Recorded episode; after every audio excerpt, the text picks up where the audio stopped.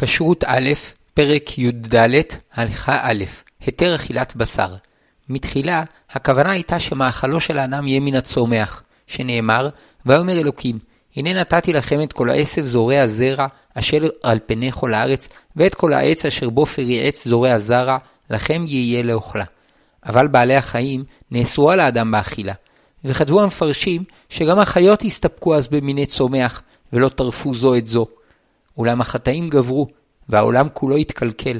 זה התחיל בחטאו של אדם הראשון, שבעטיו גורש מגן עדן ונגזרה מיתה עליו ועל זרעו, ואף האדמה נפלה ממדרגתה, והחלה להוציא קוץ ודרדר. אך העונש לא הוביל להפקת לקחים. קין רצח את הבל אחיו, בדורו של אנוש, נכדו של אדם הראשון, החלו לחטוא בעבודה זרה, ואחר כך גברו החטאים בגזל, ניאוף ורצח. במקביל לחטאיהם של בני האדם, גם טבען של החיות הפך לאטום ואכזרי יותר, והן החלו לטרוף זו את זו, עד שנגזרה כליה על כל בשר, שנאמר, ותשחט הארץ לפני האלוהים, ותמלא הארץ חמס. וירא אלוהים את הארץ, והנה נשחטה, כי השחית כל בשר את דרכו על הארץ. ויאמר אלוהים לנוח, קץ כל בשר בא לפניי, כי מלאה הארץ חמס מפניהם, והנני משחיתם את הארץ, עשה לך תיבת עצי גופר. רק נוח ובניו, וכל אשר איתו בתיבה, ניצלו מימי המבול. וכשיצאו מהתיבה, הוטלה עליהם המשימה לבנות את העולם מן היסוד, בהקפדה על שבע המצוות היסודיות, שהן הבסיס למוסר האנושי. רק לאחר שמערכת המוסר הבסיסית שבין אדם לחברו תיבנה כראוי, יוכל האדם להמשיך להתעלות ביחסיו המוסריים כלפי בעלי חיים. לשם כך, היה צורך לקבוע גבול ברור בין האדם שנברא בצלם אלוקים לבין בעלי החיים, כדי להדגיש את ייעודו ואחריותו של האדם, שרק עליו מוטלת המשימה לתקן את העולם ולרוממו. הביטוי המובהק לכך, שלאחר המבול, הותר לבני האדם לאכול בשר בעלי חיים, תוך אזהרה חמורה שלא לרצוח אדם שנברא בצלם אלוקים, שנאמר, ויברך אלוהים את נוח ואת בניו, ויאמר להם, פרו ורבו ומילאו את הארץ, ומוראכם וחיתכם יהיה על כל חיית הארץ, ועל כל עוף השמיים, בכל אשר תרמוס האדמה, ובכל דגי הים, בידכם ניתנו. כל רמס אשר הוא חי, לכם יהיה לאוכלה. כי ירק עשב נתתי לכם את כל. ואך את דמכם לנפשותיכם אדרוש, שופך דם האדם, באדם דמו יישפך, כי בצלם אלוהים עשה את האדם. צריך להוסיף שבעקבות חטאי האדם הראשון והדורות שקדמו למבול, מערכות הטבע התמוטטו, והצומח שוב לא הספיק לקיומו של האדם. כלומר, הנפילה המוסרית הובילה ליצירת מצב אקולוגי חדש, שבו בני האדם מוכרחים לאכול בשר, ולמרות שאין זה אידיאלי, ההכרח לא יגונה, ויש בזה גם צדק מסוים, שהואילו בזכות נוח בעלי החיים ניצלו מכליה במבול, רשאים בני נוח לאוכלם כדי להתקיים.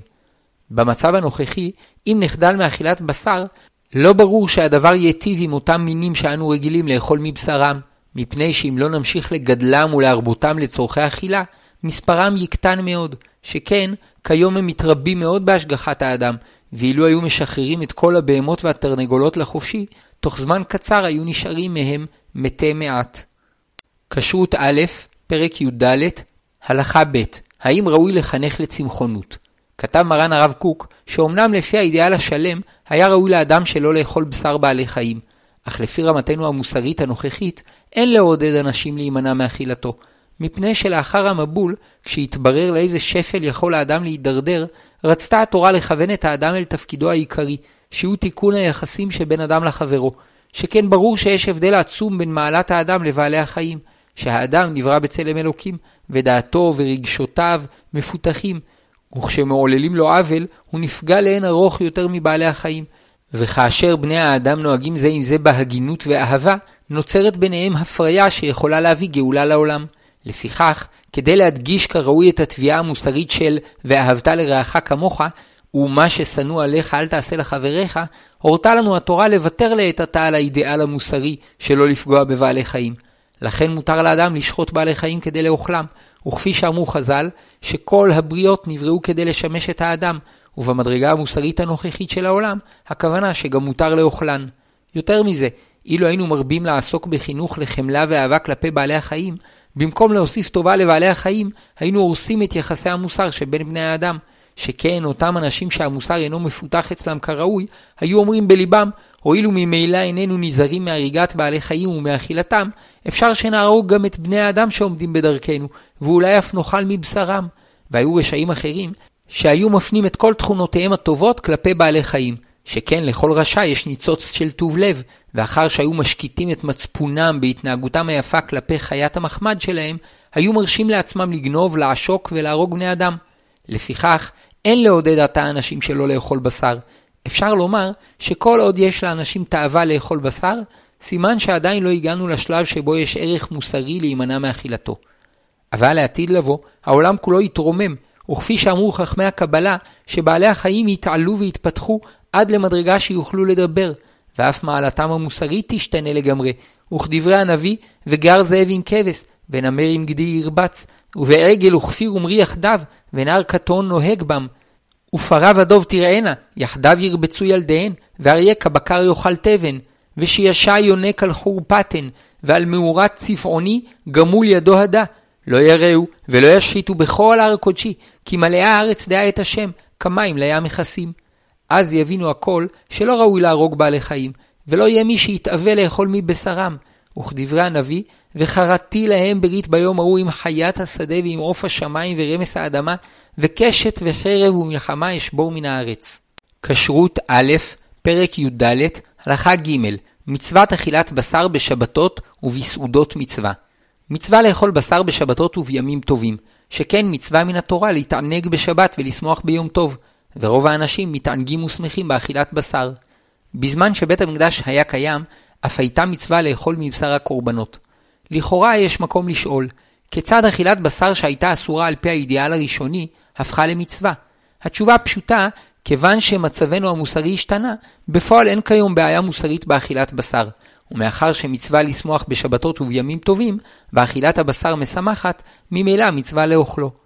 הוסיפו חכמי הקבלה וביארו שבמצבנו הנוכחי ישנו ערך באכילת בשר, מפני שבעקבות החטא העולם כולו ירד ממדרגתו. הדומם, הצומח, החי והמדבר, כולם נפלו ממדרגתם וגם נתערב בהם רע. וכאשר ישראל אוכלים מבשרם של בעלי החיים על פי כללי הלכות כשרות, מתוך כוונה להתחזק בעבודת השם, הרע שבבשר נפרד מהטוב, ויוצא כפסולת, והטוב שבו מתעלה ונספג בגופם ונותן להם כוח לעשות מעשים טובים. וכך הוא סדר התיקון. הצומח יונק את מזונו מן הדומם, ועל ידי כך מרומם את הטוב שבדומם למדרגת צומח. וכשהבהמה ניזונה מן הצומח, היא מעלה את הטוב שבצומח למדרגת חי. וכאשר בני אדם אוכלים מן החי ומתנהגים במוסריות ודבקים בהשם, בשר בעלי החיים מתעלה למדרגת אדם. וכך, על ידי סולם המזון, מחזירים את כל העולם אל מדרגתו הראשונה. במיוחד נעשה תיקון באכילת בשר בסעודות שבת ויום טוב ושאר סעודות מצווה כשמחת חתונה וברית, שאז הבשר נעשה שותף לשמחה של מצווה ומסייע בקיומה.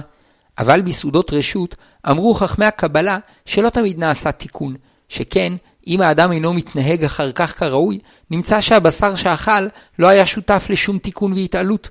לכן ישנם חסידים שנמנעים מאכילת בשר בסעודות רשות, מחשש שלא יצליחו לרומם אותו כראוי. כשרות א', פרק י"ד, הלכה ד', היתר בשר לישראל. מתחילה, כאשר היו ישראל במדבר 40 שנה, סמוכים למשכן ולמזבח, הותר להם לאכול בשר בהמה רק במסגרת קורבן שלמים. לאחר שהיו שוחטים את הקורבן, והכהנים היו מזים את דמו על המזבח ומעלים את חלביו על האש המזבח, ונוטלים את חלקם מבשר הקורבן, רשאים היו ישראל לאכול מבשרו בטהרה.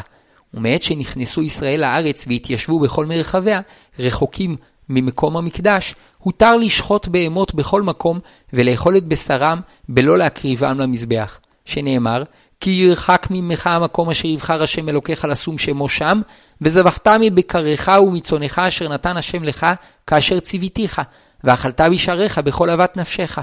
הרי שמתחילה הבשר שאכלו ישראל במדבר היה מקודש בקדושת קורבן שלמים, וכשזכו להיכנס לארץ הקדושה, זכו שהקדושה התפשטה בכל מרחבי הארץ, והותר לאכול בשר בכל מקום על ידי שחיטה כהלכה. אפשר לומר שבזכות שישראל מקדשים את עצמם בעבודת השם, יש להם מעלה יתרה על בעלי החיים, וממילא מותר להם לאכול בשר, אף שלא במסגרת קורבן. יותר מזה, בזכות שישראל זכו להקריב קורבנות להשם כמצוות התורה, הם יכולים להמשיך את קדושת הקורבן לאכילה, שכאשר ישראל אוכלים לשם שמיים, אכילתם דומה לקורבן, שהמאכל מתעלה למדרגה הקשורה לעבודת השם, ועולה לריח ניחוח להשם כקורבן. וכן מצאנו אצל נוח, שבזכות הקורבנות הותר לו לאכול בשר, שלפני המבול נאמר, ויאמר השם לנוח, בוא אתה וכל ביתך אל התיבה, כי אותך ראיתי צדיק לפניי בדור הזה. מכל הבהמה הטהורה תיקח לך שבעה שבעה איש ואשתו, ומן הבהמה אשר לא טהורה היא שניים איש ואשתו, גם מעוף השמיים שבעה שבעה זכר ונקבה, לחיות זרע על פני כל הארץ. לאחר שהמבול הסתיים, ונוח יצא מהתיבה, הבין שהשם ציווה אותו להביא לתיבה מהמינים הטהורים שבעה שבעה, כדי שיוכל להעלות מהם לקורבן. וכך עשה, ויבן נוח מזבח להשם, ויקח מכל הבהמה הטהורה ומכל העוף הטהור, ויעל עולות במזבח. לאחר מכן, הותר לנוח ולזרעו לאכול בשר. כשרות א', פרק י"ד, הלכה ה', היתר הבשר וסכנת התאווה היתרה. למרות שהותר לאדם לאכול בשר, עליו להיזהר מאוד מהתאווה הכרוכה באכילתו, שהיא עלולה למשוך אותו אל הבהמיות והחטא. וכן מצאנו שהתאווה לאכול בשר גרמה לבני ישראל לחטוא, שנאמר, והספסוף אשר בקרבו יתאוו תאווה, וישובו ויבכו גם בני ישראל, ויאמרו, מי יאכילנו בשר? משה רבנו התאונן על כך לפני השם, מאין לי בשר לתת לכל העם הזה, כי יבכו עלי לאמור תנה לנו בשר ונאכלה. לא אוכל אנוכי לבדי לשאת את כל העם הזה, כי כבד ממני. אז נצטווה משה להשיב לישראל, שעונשם יבוא בכך שבקשתם תתמלא, עד אשר יצא מאפיכם, והיה לכם לזרע, יען כי מאסתם את השם אשר בקרבכם, ותבכו לפניו לאמור, למה זה יצאנו ממצרים? ורוח נשא מאת השם, ויגוז סלוי מן הים, ויקום העם, המתאבים, כל היום ההוא וכל הלילה, וכל יום המחרת, ויאספו את הסלב, הממעיט אסף עשרה חומרים, כמות עצומה, וישטחו להם שטוח סביבות המחנה. הבשר עודנו בין שיניהם טרם יכרת, ואף השם חרב העם, ויח השם בעם מכה רבה מאוד, ויקרא את שם המקום ההוא קברות התאווה, כי שם קברו את העם המתאבים. מתוך כך למדנו לדורות עד כמה חמורה ומסוכנת התאווה המופרזת לאכול בשר, שהיא מכבה את נר הנשמה וממיתה את הגוף. כדי להרחיק אותנו מהיגררות יתרה אחר אכילת בשר, קראה התורה לרצון לאכול בשר תאווה, שנאמר, כי ירחיב השם אלוקיך את גבולך כאשר דיבר לך, ואמרת אוכלה בשר, כי תאווה נפשך לאכול בשר, בכל אהבת נפשך תאכל בשר. ואם תאווה יש באכילת בשר, הרי שראוי לרסנה. כיוצא בזה אמרו חכמים, לימדה תורה דרך ארץ, שלא יאכל אדם בשר אלא לתיאבון, היינו כשהוא ממש רוצה לאוכלו. עוד למדו חכמים מפסוקים אלו, שצריך להיזהר שתאוות הבשר לא תגרום לאדם לבזבז את ממונו, וכפי שנאמר, כי ירחיב השם אלוקיך את גבולך כאשר דיבר לך, ואמרת אוכל הבשר. רק כאשר יזכה אדם לרווחה כלכלית, ראוי שירשה לעצמו לקנות בשר. וכן דייקו חכמים ממה שנאמר, וזבחת מי בקרך ומי צונך, רק חלק מבקרך וצונך תאכל, כדי שיוכלו להמשיך לפרוט לרוב. כלל זה יפה לכל המותרות, שלעולם יוצא אדם רק מעט מכספו עבור מותרות, ואת הרוב יחסוך לדברים חשובים יותר, או ישקיע בחוכמה. כשרות א', פרק י"ד, הלכה ו', מצוות שמבטאות רחמנות בעת שחיטת החיות. אף שמותר לאכול בשר בעלי חיים, בכמה מצוות הדריכה אותנו התורה לנהוג כלפיהם ברחמים, ובתוך כך כיוונה אותנו לשים לב לבעיה המוסרית שבאכילת הבשר, כדי להכין אותנו לקראת התקופה שתבוא בעתיד, שבה נחדל מאכילת בשר. נזכור בקצרה שש מצוות מהתורה שעוסקות בכך. הראשונה, איסור אכילת איבר מן החי, כלומר, אסור לתלוש איבר מן הבהמה בעודה בחיים ולאוכלו. הטעם לכך פשוט, זו אכזריות נוראה לחתוך איבר מבהמה חיה, ולראות בכאבה וצערה, וליהנות אחר כך מטעם בשרה. מצווה זו חלה גם על בני נוח, שאומנם כל מיני החי מותרים להם, ומותר להם לאכול מבשרם ללא שחיטה. מכל מקום, רק לאחר מיתת בעל החיים, מותר לחתוך מבשרו ולאוכלו. השנייה, שחיטה. נצטווינו לשחוט את הבהמה מן הצוואר, וכל בהמה שלא תשחט, הרי היא נבלה האסורה באכילה. וכן הדין לגבי עוף וחיה. ואף שמצוות השחיטה היא חוק שאין אנו מבינים את מלוא טעמו, ברור שיש בה ביטוי לרחמנות, כפי שיבואר להלן. לגבי עופות שנמצאים בדרגת התפתחות נמוכה מהבהמות והחיות, נצטווינו לשחוט רק סימן אחד ולא שני סימנים, ודגים וחגבים, שמוחם ומערכת העצבים שלהם פחות מפותחים, ומסתבר שגם תחושת הכאב שלהם עמומה יותר, לא נצטווינו לשחוט כלל, וגם אין בהם איסור עבר מן החי. שלישית, שלא לאכול דם בהמה חיה ועוף. באר בעל ספר החינוך, שבאכילת הדם בולטת האכזריות, שכן דם החיה דומה לדם האדם, ובו נקשרת חיותו של בעל החיים. רביעית, מצווה לכסות דם חיה ועוף לאחר השחיטה. אפשר לומר שיש צד של אכזריות באכילת הבשר, בעוד דם החיה והעוף שפוכים על הארץ. כמו כן, יש בכיסוי הדם ביטוי לבושה מסוימת על שאנו נאלצים לשחוט בעלי חיים כדי לאוכלם. חמישית, שלא לשחוט בהמה ובנה ביום אחד. כלומר, למרות שהותר לנו לשחוט בהמה כדי לאוכלה, ציוותה התורה שלא לשחוט ביום אחד את האם ואת ולדה, כי יש בזה צד של אכזריות. וכן ישנו חשש שהשוחט ישחט את הוולד בפני אמו, או להפך, ועל ידי כך ירבה צערם. שישית, גם מצוות שילוח הקן, לדעת מפרשים רבים, נועדה למנוע צער מהאם. הרי לנו שאף שהתורה התירה לנו לאכול בשר, רצתה למנוע מאיתנו מלהידרדר על ידי כך לאכזריות ואטימות כלפי צערם של בעלי החיים, ועל כן הדריכה אותנו בכמה מצוות שלא להגדיל את צערם.